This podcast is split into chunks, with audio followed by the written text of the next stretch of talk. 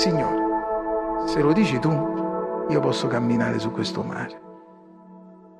Signore, se lo dici tu, su questo mare tempestoso, burrascoso, complicato, io posso rimanere in piedi senza affondare. Molti di noi si sono rassegnati a vivere la maggior parte del tempo sott'acqua, ogni tanto tirando il naso fuori dall'acqua, prendendo un po' d'aria e poi di nuovo in apnea. Molti vivono una vita cristiana in apnea, senza comunione, senza grazia di Dio, senza gioia.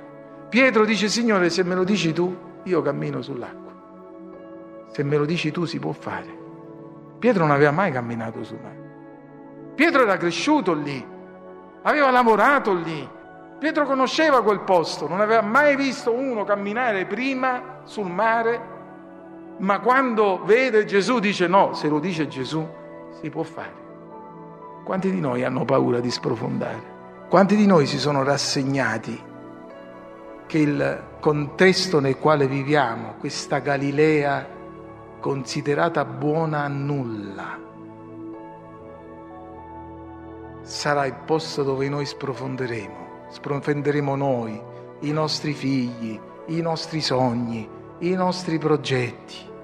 E fisicamente ci sono tutte le possibilità perché questo accada. Ma se lo dice Gesù, possiamo camminare anche sull'acqua. Se lo dice Gesù si può fare, si può camminare sull'acqua, una cosa che mai nessuno prima ha fatto, nessuno mai prima aveva fatto fare una pesca miracolosa come quella di Gesù, nessuno mai prima aveva camminato sul mare come camminò Gesù.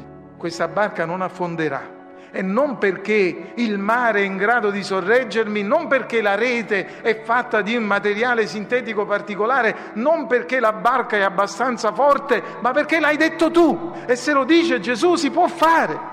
E non mi venite a raccontare quanto è difficile il luogo dove viviamo, la depressione in cui viviamo. Noi viviamo in una depressione totale, oramai da un punto di vista economico, sociale, morale, familiare, religioso, spirituale. Siamo in una fossa così tremenda che potremmo da un punto di vista umano soltanto andare a fondo, punto, da un punto di vista umano. Ma se lo dice Gesù, noi ce la facciamo. Qui avviene il miracolo, non da un'altra parte. È inutile che tu dici, ma perché mi è capitato il lago di Gennesaret? Ma non potevo stare nel Mediterraneo e non potevo stare nell'oceano.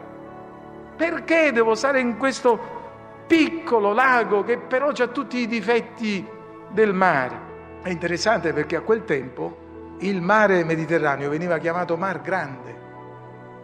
È sempre più bello stare in un posto più grande. Tu devi stare dove ha detto il Signore. E se il Signore ha detto che non si romperà, non si romperà.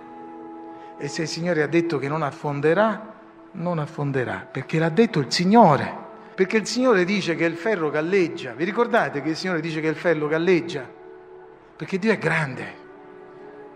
E non importa quanto è difficile il contesto nel quale noi viviamo. Questa parola, contesto, che in certi momenti mi, perdonate questo appunto proprio personale, mi dà fastidio, perché col contesto stiamo giustificando tutto. E siccome il contesto è immorale, siamo immorali. E siccome il contesto è disonesto, siamo disonesti. E siccome il contesto è bugiardo, siamo bugiardi. No, noi dal contesto non vogliamo essere trasformati, noi vogliamo essere trasformati dalla grazia di Dio. Noi vogliamo dire, Signore, aiutaci a credere che se lo dici tu, si può fare. Pietro disse, Signore, alla tua parola calerò le reti. E calò le reti, e le reti non si ruppero e le barche non affondarono. Perché? Perché l'aveva detto Gesù.